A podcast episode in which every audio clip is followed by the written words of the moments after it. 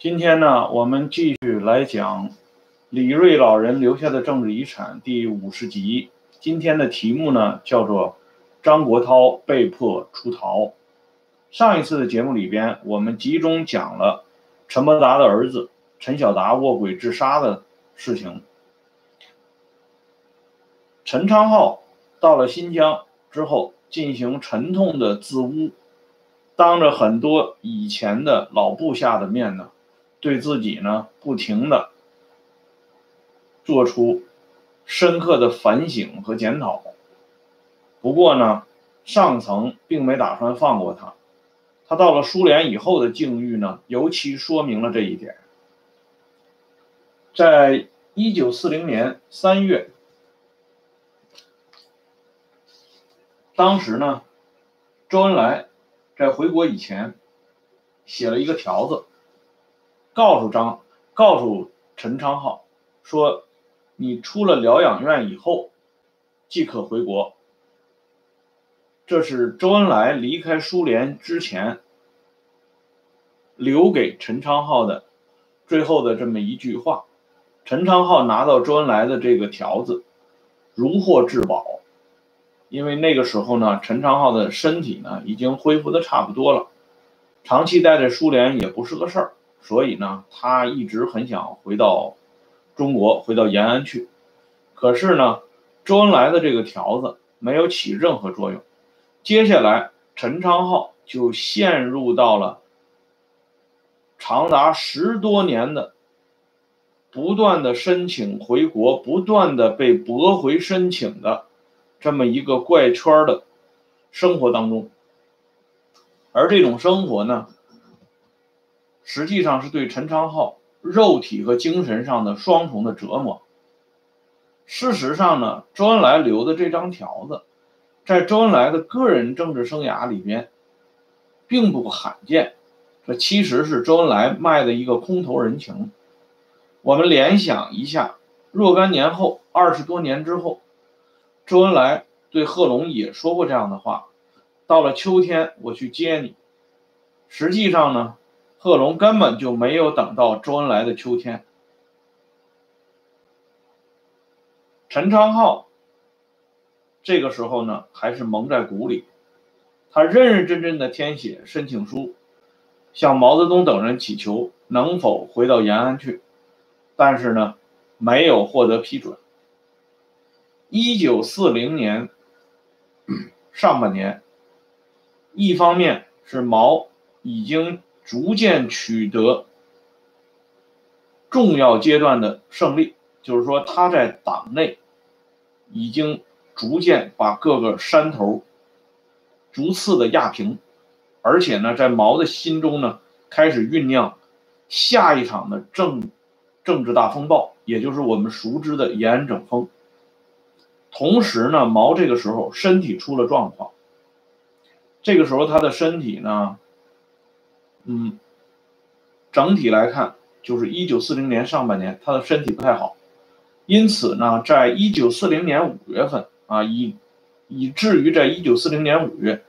当时日本的同盟社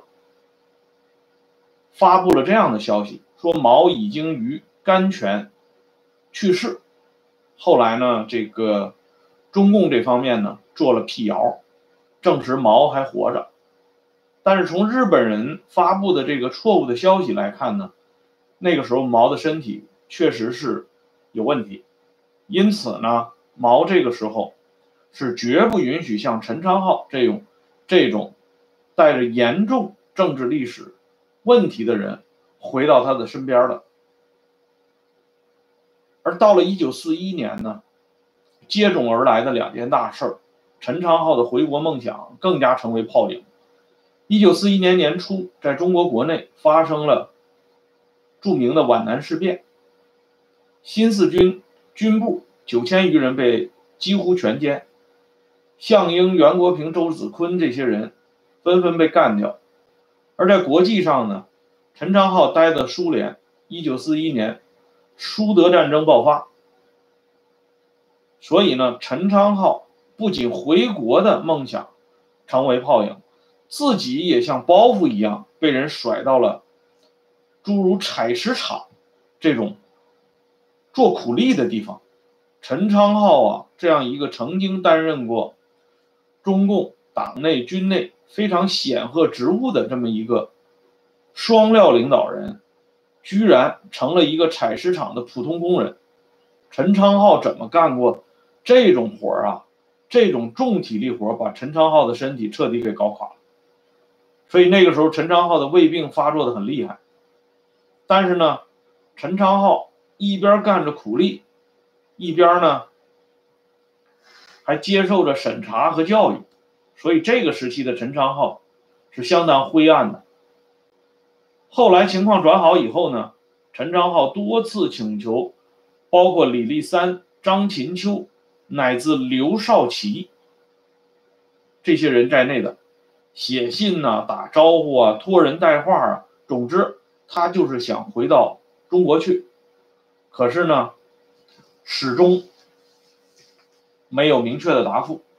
后来呢经这个高人指点，说你呢要想回到中国去，那只有写信给毛泽东，别人说了不算。所以陈昌浩硬着头皮在中国共产党夺取全面政权之后，连续两次给毛泽东写信。这毛泽东最后呢终于是批准了陈昌浩回国，但是前提呢，陈昌浩还是做了一次非常沉痛的检查，又把自己给臭骂一顿。这样呢，到了一九五二年，陈昌浩终于获准回国。这距离他到苏联差不多已经是十三年了。而且最为奇怪的是，告诉陈昌浩就是说你可以回国了的这个消息呢，居然是来自于刘少奇的女儿刘爱琴，而不是中共方面非常正式的机关和这个代表来跟陈昌浩谈话，不是说组织上正式找陈昌浩谈说你可以回国了，就是这么刘爱琴这么个小姑娘告诉陈昌浩的。陈昌浩回国以后呢，被安排到马列学院这种这个闲散的衙门里边做事儿，而且呢，陈昌浩自己也很清楚，他做的这个马列学院副教育长，实际上呢，就是人家毛泽东赏他一口饭吃，因此他知道人在矮檐下不得不低头。像原来的这个一九五五年曾被授予少将军衔的陈明义，这是四方面军原来的呃军事指挥员。陈明义这些陈昌浩的老部下曾经在晚年回忆过，说陈昌浩那个时候回国以后呢，逢人就是见到这些老人啊旧部就是做检讨，而且呢非常认真，经常是说我是犯过错误的人，过去特别是在二次南下的时候所犯的错误是十分严重的，但大家表现的都很好啊，只有我一个人犯了错误。现在呢在党中央和毛主席的领导下，我们要好好的干，做出成绩。我现在能有这么一个机会在新中国里继续为党的事业工作，我感到欣慰，我要尽力的为党多做工作，多出成果。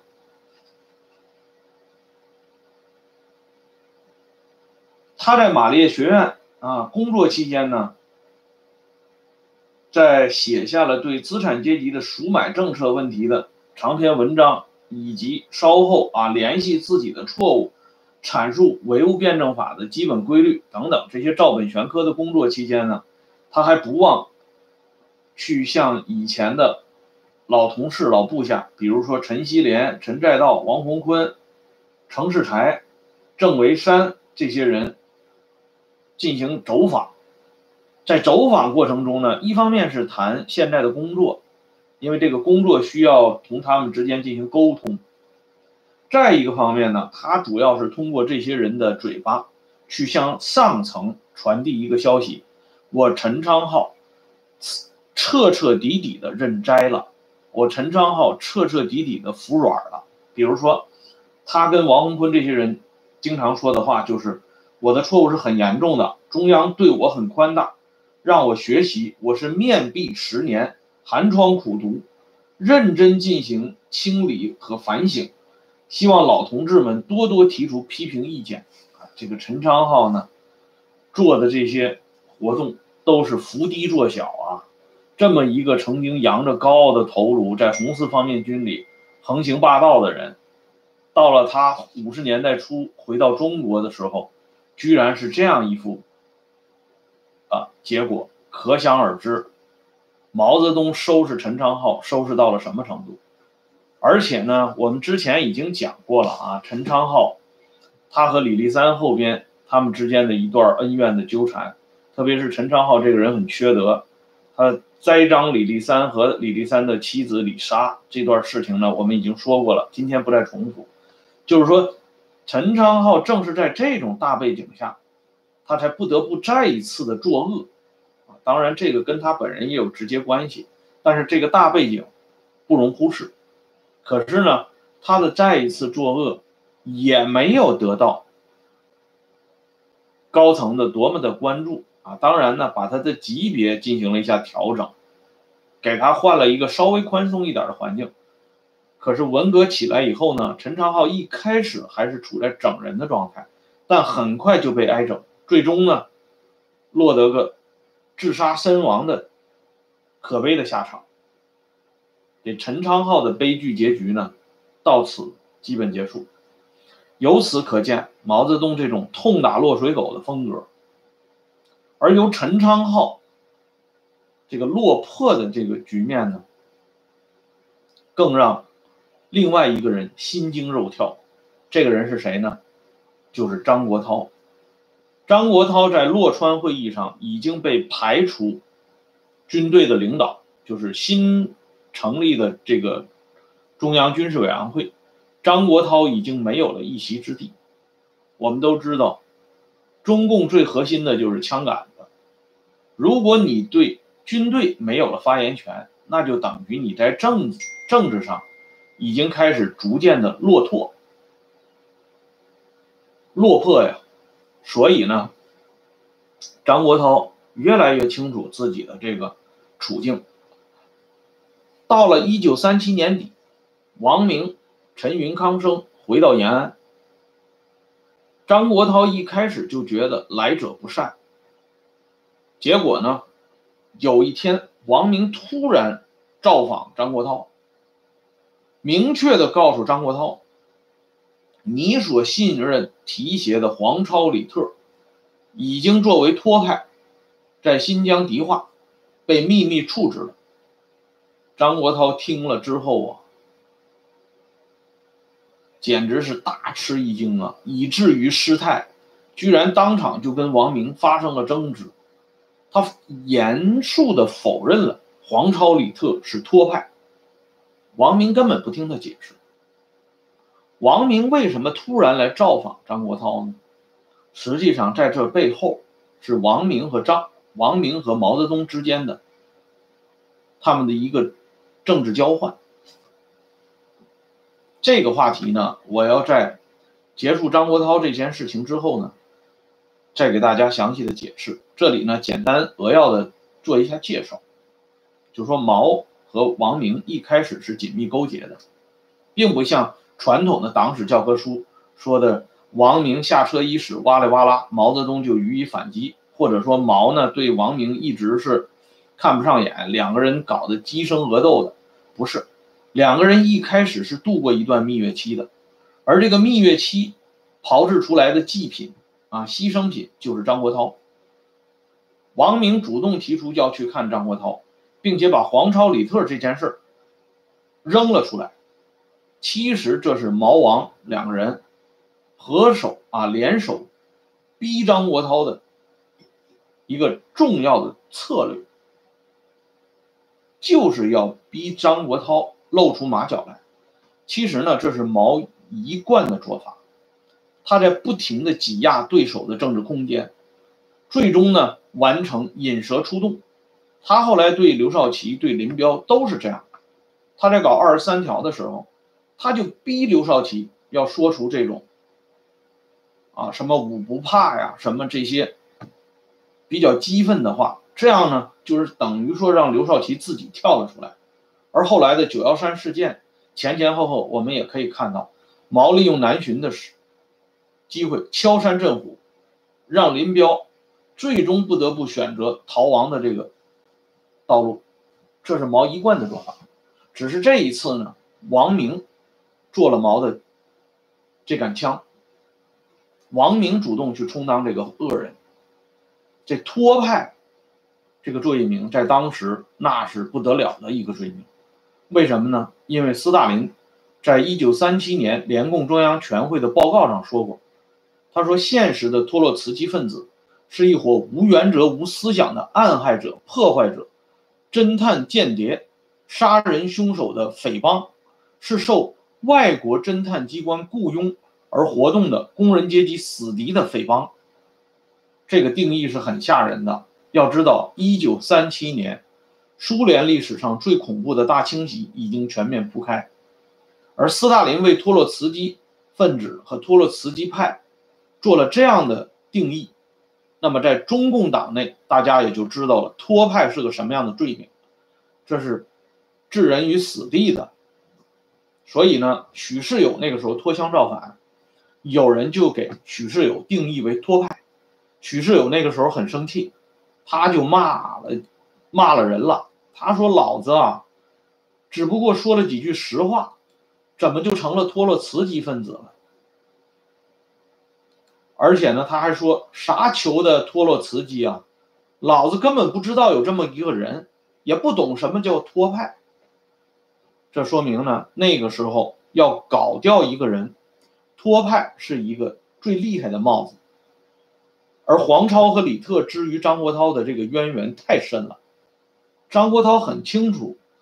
王明告诉他黄超、李特被秘密处职的含义是意味着什么。这个时候张国焘就开始坐立不安了，所以呢他自己寻找了个机会出逃了。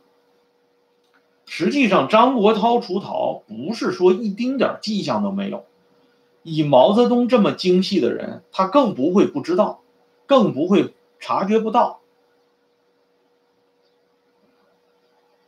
但是呢，毛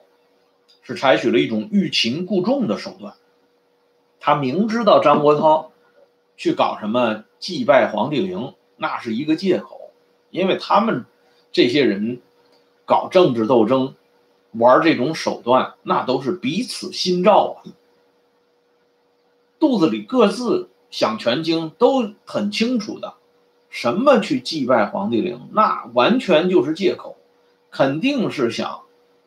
三十六计走为上。那个时候想看住张国焘，那办法太多了，但是毛泽东没有，就是放张国焘走。放张国焘走，这里边毛就可以做文章了，因为因为什么呢？因为你张国焘已经被定义成了军阀主义、逃跑主义，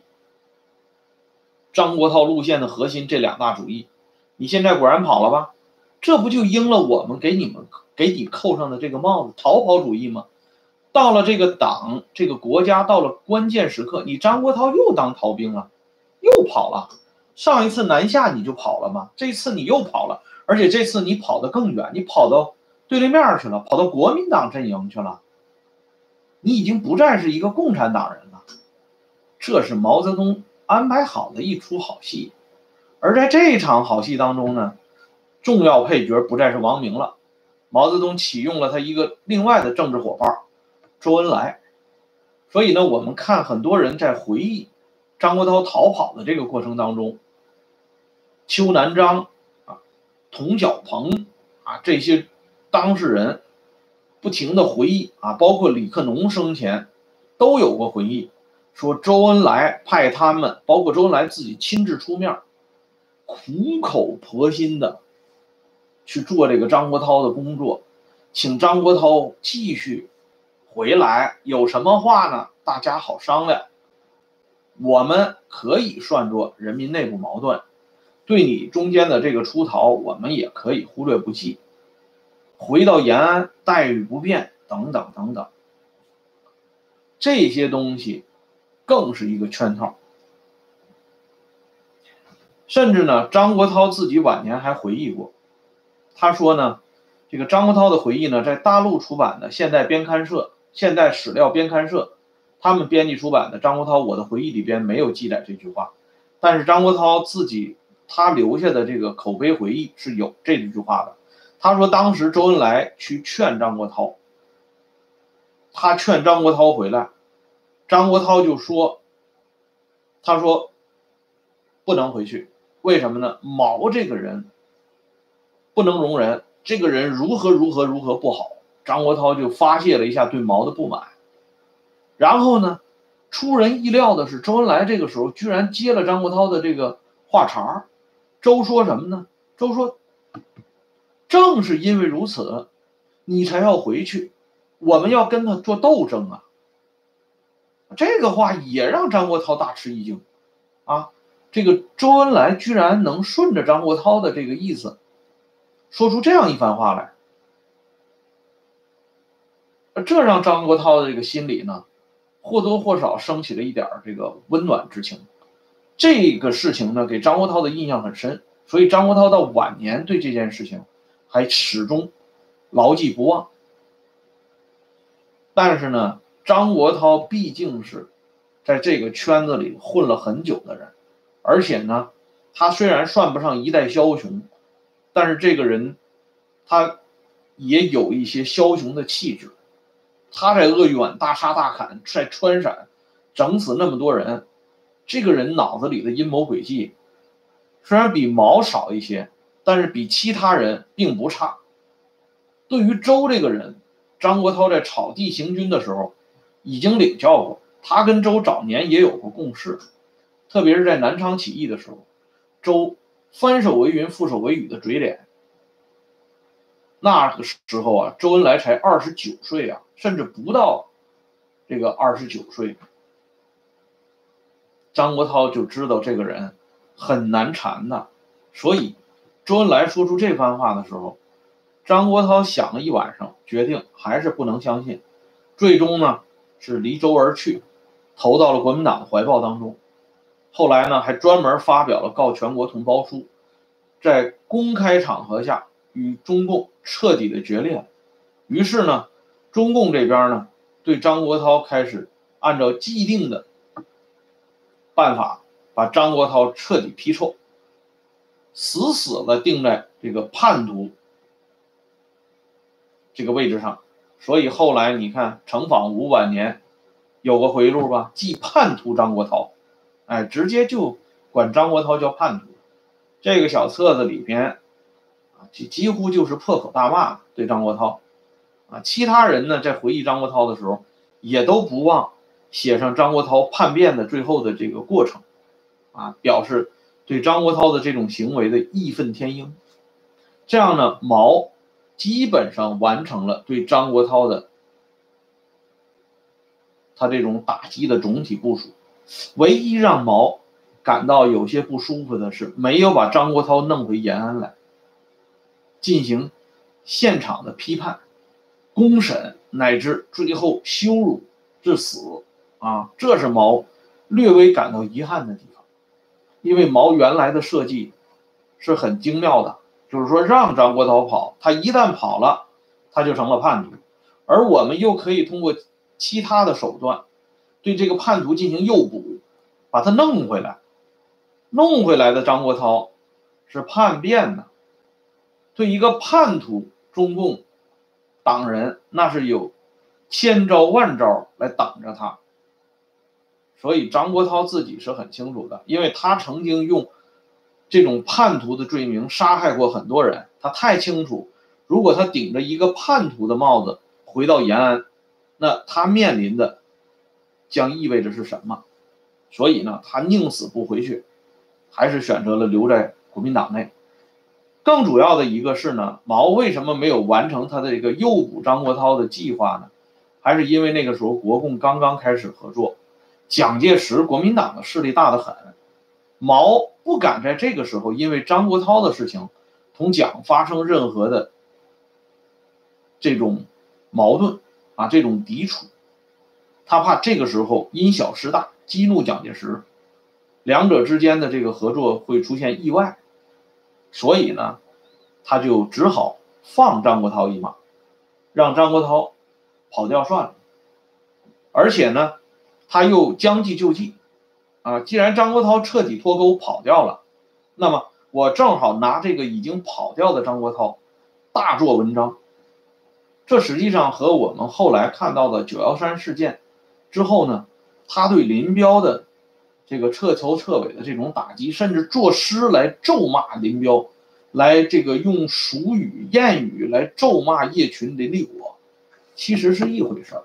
啊。这是毛对待这种没有如愿以偿的这个猎物最后的发泄。而张国焘到了国民党那边之后呢，他的境遇却也不是一帆风顺。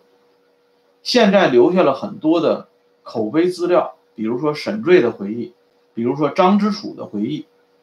等等，让我们从另一个角度看到张国焘在另一个左翼的这个政党的阵营里边实际上是饱受冷眼，过得同样是落魄。那么张国焘在国民党阵营当中，他是怎么度过他的这个凄凉的岁月的呢？我们下一次节目里边将会大家将会给大家详细的介绍。今天这一期呢，先说到这里，谢谢，再见。